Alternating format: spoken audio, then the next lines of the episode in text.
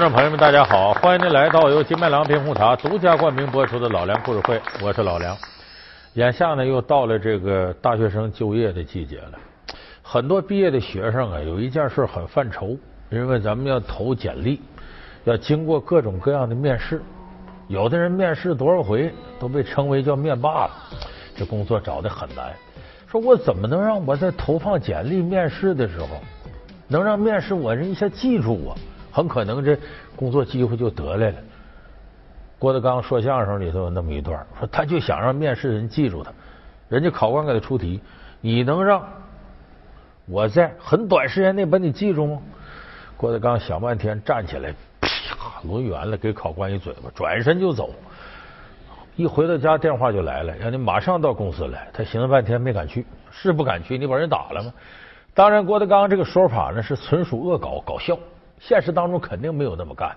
你要真讲投放简历的艺术，郭德纲不行。咱们今天讲投放简历这位高手是郭德纲的祖师爷，说相声的祖师爷，被称为制胜的东方朔。初为简历，夸张的自荐信；初入职场，他是另类新人。自嘲诙谐，调笑于人，他是皇帝身边的滑稽家。升职加薪，讨要福利，智慧的职场幽默大师有何高明手段？美女老婆年年换，东方朔为何专一又花心？他另类言行的背后究竟隐藏着什么秘密？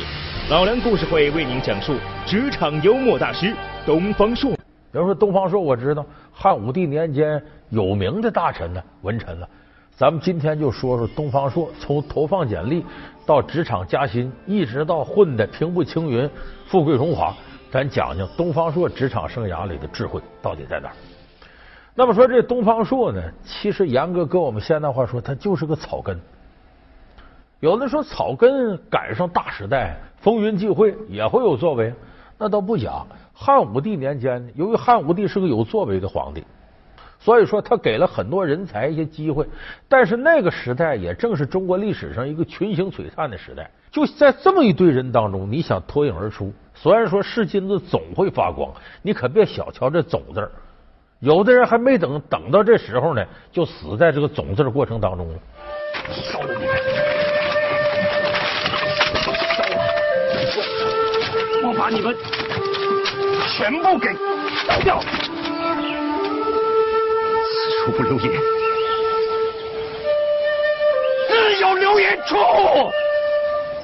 所以东方朔当时呢，一无门第，二无金钱，他用什么样的方式能在汉武帝海选式的招选人才当中脱颖而出呢？他投放简历的方法和谁都不一样。他这个简历创造了一个历史记录。首先从外形和容量上看。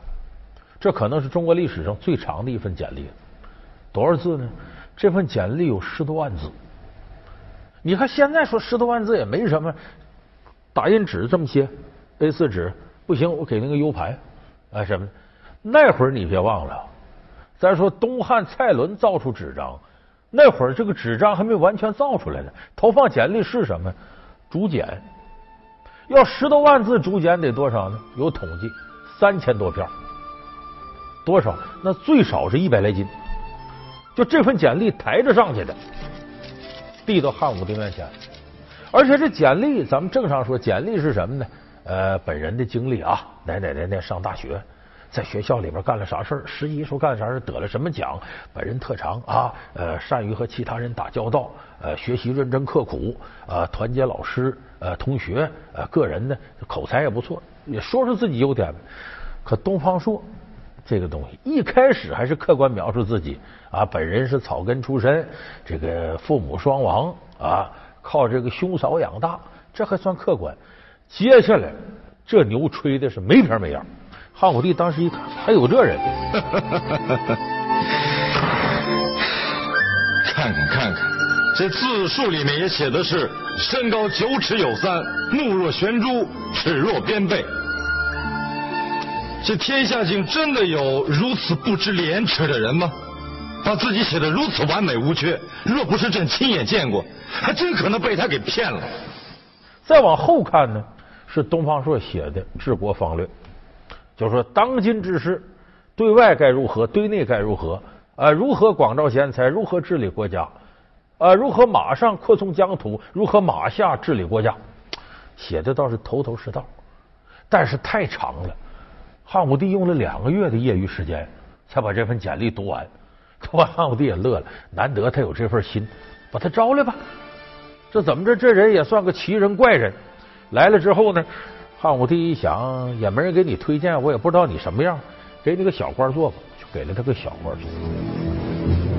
东方朔接旨，皇帝诏曰：任东方朔为百担金马门代招。这时间一长了呢，东方朔不满意了。虽然挤进了朝里，当上了公务员，工作是拿到了，但是这个职位也低，想升职无望，想加薪钱挣的还少。他钱挣多少呢？俸禄是一袋米二百四十钱，搁现在来说呢，就是完全靠死工资过日子。基本上每个月呢，呃，吃干花净了，啥也不剩了。一打听呢，他挺羞愧，为什么呢？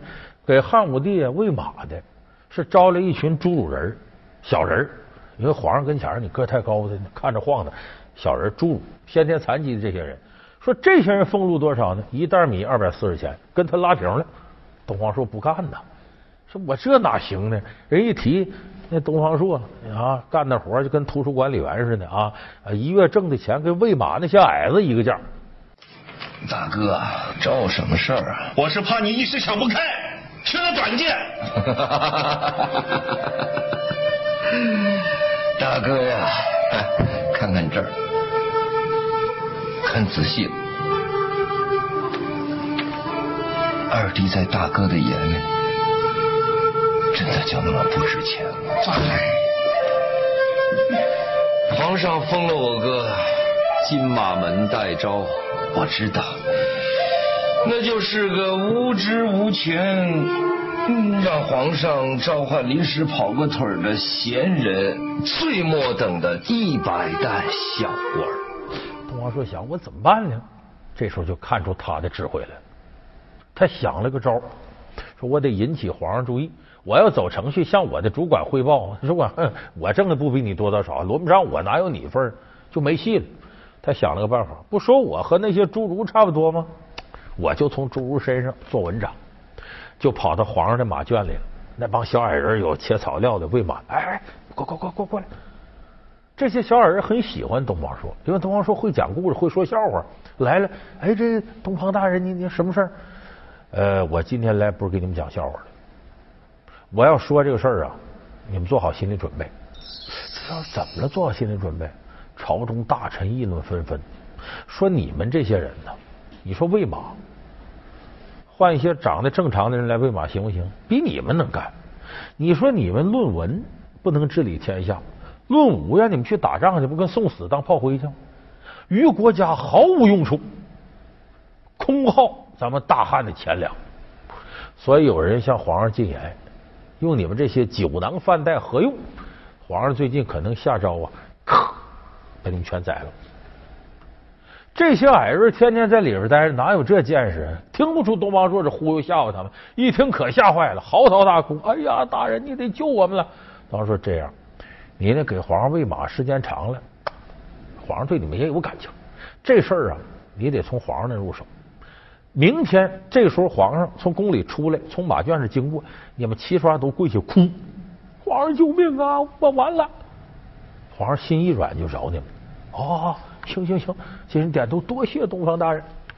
第二天五十三刻，皇上从这门口过，汉武帝大摇大摆、舔胸叠肚过去，刚走到马圈子，就听旁边咕咚咕咚咕咚咕咚，这些小矮人全跪下了。哎呦，皇上饶命啊！可饶了我们吧，我们冤呐，我们不该死，痛哭流涕。汉武帝当时吓一跳，嗯，怎么回事？这是我我怎么的了？你都起来！他不知道怎么回事。这时候领头的喂马这小官这朱武说了：“东方大人昨天跟我们说了，皇上要杀我们，嫌我们文不能提笔，武不能拿枪，于国于家毫无用处，酒囊饭袋就得杀我们。”汉武帝一听乐了：“你听那混蛋说的，他逗你们玩了。”这朱武说：“那逗我们玩不行，把我们吓成这样。”汉武帝说：“这小子也是啊，口无遮拦啊，这要让人录成视频放到网上，不坏了吗？对，把这个东方朔给我叫来，把东方朔叫来了。我听说你吓唬这些小矮子，把人吓得屁滚尿流的，你干嘛呀？东方朔说：“皇上啊，我实在是没机会见您，有机会见您，看您操劳国事，我也不好意思提。我今天来是想借这些侏儒之口传我心腹之事。说什么事呢？说皇上，你可知这些侏儒俸禄多少啊？一袋米二百四十钱，我多少与他们一样。这些小矮人，你给这些米，他吃饱喝得了，撑得肚子直胀。我这李敏镐啊，两米多呀。”我天天饿的前心贴后心，你这可不行啊！皇上，你这么的，你要认为我还有点用，你就给我涨着钱升升官；你认为我要没用，你就罢免我，也给朝廷省点粮食，省着我在这饿的遭罪。哎，汉武帝想，可也是，怎么着，东王朔也比他们有用啊？朕认他个护国军师。不行，护国军师不是实职，至少得有官位才行吧？那子服，你来说说，朕应该认他一个什么样的官职才好？臣妾不懂，不过臣妾以为，起码也应该在八百担以上。好，那朕就认他个大中大夫。东方朔谢皇上大恩。你看这东方朔，也没哭，也没闹，也没上吊。平平稳稳的从老板那儿薪水提了，职务升了。老梁故事会为您讲述职场幽默大师东方朔。老梁故事会是由金麦郎冰红茶独家冠名播出。那么东方朔呢？晋级之后呢，有很多机会在汉武帝身边陪汉武帝姐姐们说个笑话，汉武帝越来越喜欢他。而且东方朔不光溜须拍马，而还真能解决实际问题。汉武帝有什么事跟他商量，他给出谋划策。帮助汉武帝呢平定天下，做了不少贡献。东方朔，你看这个丞相谁来当？其实皇上心里早已有了合适的人选。那你觉得公孙弘如何？公孙弘，皇上真是慧眼识金。臣也认为，当朝臣下非公孙弘莫属啊！就他的利用率上去了，东方朔又不满意，为啥？收入没上去。原来是属于基本是贫困阶层，现在基本达到一点小康，他不满意。有人说他也太贪心了，不是他贪心，这个人呢挣得多花的多。这个东方朔呀，开销很大。有人说他一个人开销大什么？他不是一个人。东方朔在媳妇上花销太大，有人说他媳妇花钱花的多吗？也不多。说那怎么开销还大呢？问题他总换媳妇。这个人你说他好色吧，也确实。他怎么个换法呢？我要娶媳妇，必须是长安城里头漂亮的姑娘，不是本地户籍不要啊。你外地户籍，说我在这等五年，整个暂住证啊，又有什么居住证不要，就本地户籍的，还得漂亮。漂亮是漂亮，跟我过这一年，我给你荣华富贵，吃的穿的可你够，但是一年到头给你一笔赡养费，你走人，我要换一个，所以他这钱总不够花。说这时候想再想向皇上要钱，什么理由？说回头再到马圈去吧，那朱儒门信他去了。你糊弄人一回，不能狼来了总来。所以这时候东方朔想来想去，又想出个主意，说这个主意得打持久战。怎么个持久战呢？这皇上啊，每到这年节的时候啊。大宴群臣，就跟咱们现在公司年会似的。这个大宴群臣的过程当中啊，你看着是吃喝、饮酒、吃肉，可是所有参与宴会的大臣，毛孔痉挛，汗不敢出，那是在皇上面前伴君如伴虎。所以吃得有吃的样，做得有做的相，都一个个小心谨慎、细嚼慢咽，筷子一伸还得先看看皇上。哎，唯独东方朔旁若无人，大吃大嚼，这还不算。吃完喝完了，东方朔看看周围人的盘，打包，噌抓起一块肉来，红烧肉，搁到自己这儿，挑一堆，说搁什么拿呢？盘碗都是皇家的，不敢往家拿呀。把衣服脱下来，铺桌子上一划拉，这肉都进他衣服里去了。第二天一上朝，皇上闻什么味儿？怎么一股宫保鸡丁味儿呢？一看东方朔身上穿着这衣服，就昨天打包那是衣服，油脂麻花的，浑身都是这个。那皇上气你干嘛呀？你这是啊？皇上，我这穷，我就这么身衣服。皇上说这样吧，作为朝中大臣得体面点啊啊！我赐你这个呃彩布二十匹，给他匹布。我给他彩布、彩绢、那绸啊什么的，哎，欢天喜地拿回家去了。给媳妇做点衣服，剩下拿集市上换钱去了。就这么，他把钱又挣着了。东方朔呀，东方朔，谁子？奴才在。回宫后叫内库支一百两金子给东方朔。谢皇上大恩。所以不惜自我糟蹋，让皇上看看，我确实困难。所以他这样时间长了吧？满朝文武大臣就他特殊，他敢于用非常方式要待遇，别人不敢，他敢，甚至敢于打破朝廷上礼仪。朕看你是肚子里有话，故意不说。皇上，臣是害怕呀，害怕自己一不小心说错了话，您老人家还不又得把臣赶出朝堂？臣这辈子可不想再看不见您老人家那亲切的面庞。哼。你今天必须说话，如果你不说话，朕才叫人把你赶出去。那那臣就硬着头皮说两句吧。皇上，您就姑妄听之，姑妄信之。你哪那么多废话？快讲！臣仔细揣摩圣意，以为皇上此举是想要禅让皇位。东皇朔，你敢胡言乱语！皇上息怒，您息怒，这不是您逼臣说出来。皇上，有道是言者无罪，您就让东方朔把话说完吧。那好，你继续说。臣说完了。当然，他总这么样走钢丝，也有时候容易冒失。有一回酒喝多了，他居然在朝堂之上批文件的时候，不出去上厕所，在朝堂上撒了泡尿。汉武帝受不了了，这得罚他，把他骂了一通。后来一看他挺可怜，说两句话又逗汉武帝乐了。汉武帝说：“你行吧，就算你过关了。再有下次我不饶你，我斩你项上人头。”有人说这东方朔是玩大了，这是不是恃宠而骄？不是的，这是东方朔高级的智慧。有人说撒尿还高级智慧。这算什么高级智慧？中国历史上有那么句话，说这隐是隐在哪儿？叫小隐隐于野，中隐隐于市，大隐隐于朝。什么意思？说我要是隐居啊，借助自然环境把自己藏起来，深山老林，这为小隐，小隐隐于野；中隐隐于市，闹市区、菜市场，卖米的、卖炭的、卖油的、卖面的。我躲在这里头，泯然众人矣。这叫中隐隐于市，大隐隐于朝。我在朝廷里能隐居。有人说那个高官显赫，居庙堂之高，即使处江湖之远，人也知道你来历。你怎么隐呢？东方朔就是大隐隐于朝。怎么隐呢？他在皇上面前呢，他不是没能耐，有能耐。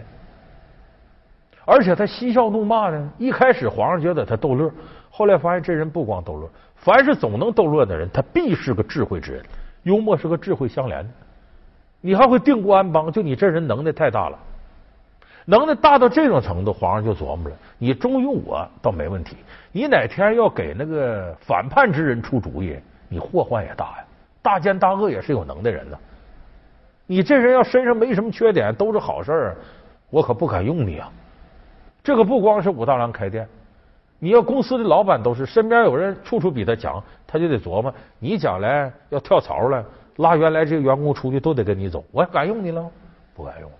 所以东方朔必须得表现呢，我呀不如皇上，我有的地方做的很不检点，我不仅有疏忽时候，也有大脑短路、脑子缺钱时候。所以他在朝堂上撒这泡尿，是告诉皇上，我们就这点出息啊。我是个粗俗之人，没有那些野心和想法。你要真有那想法，我不得隐藏自己吗？所以汉武帝用这人，他用的特别舒心，既能给自己出谋划策，还能给逗自己乐。同时，汉武帝也觉得他威胁不着我。朕今天叫你来，就是让你来逗朕开心的。是啊。可是呢，近来一个时期，朕这心里总是感到空落落的。所以，今天你必须把朕逗笑。哎，皇上，那万一今天臣把您给逗笑了呢？朕就赏你一百两金子。谢皇上。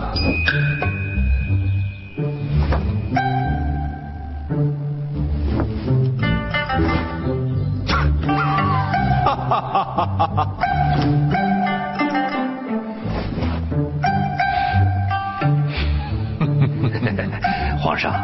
刚才笑了。是，朕笑了。不过，皇上，刚才臣注意到一个问题：当您看到这张脸的时候，您笑了；可是当您看到这张脸的时候，您突然收住了笑容，不笑了。这是为什么呀？那是因为那张板着的面孔，它不好笑。这就对了。您刚才不是说这段日子您心里总是空落落的？臣以为这反倒是因为现在这朝堂上全是这种笑脸，您看了，心里也会不踏实的。又在耍小聪明，朕知道你心里在想什么，是不是又要为朕新荐举哪位板着脸的大臣呢？皇上，不用新荐举。本来就有，不过您老人家已经把他逐出朝堂，所以这东方朔呢，是既有忠臣之功，又有弄臣之用。他既是安邦济世管用，同时呢还能充当逗皇上开心的这么一个角色。所以后人说东方朔是幽灵之冠嘛，最早的演员就从这儿来的。呃，后来东方朔有个字叫慢欠。说相声，传统相声台步下边有四个字慢欠遗风”，就说东方朔说笑话逗乐，哎，这两下子，那可以说后世受到的点化最多的是相声演员，当然是单口相声演员，他不是一人，你胆子再大也不敢让皇上给你当捧哏凉活去。所以说，东方朔呢是相声行祖师爷，说他是相声祖师爷，到我认为东方朔是所有演员的祖师爷，他这一套东西得有很深的表演功力才能驾驭起来。要不然稍有不慎，要本色演出，要不就演的不当，可能就有性命之忧。所以东方朔呢，应该说是演员里头最早的、最出色的这么一位。所以中国还有句话嘛，叫“人生如戏，全仗演技”。恐怕东方朔这一生就很好的诠释了这八个字。好，感谢您收看这期老梁故事会。老梁故事会是由金麦郎冰红茶独家冠名播出。我们下期节目再见。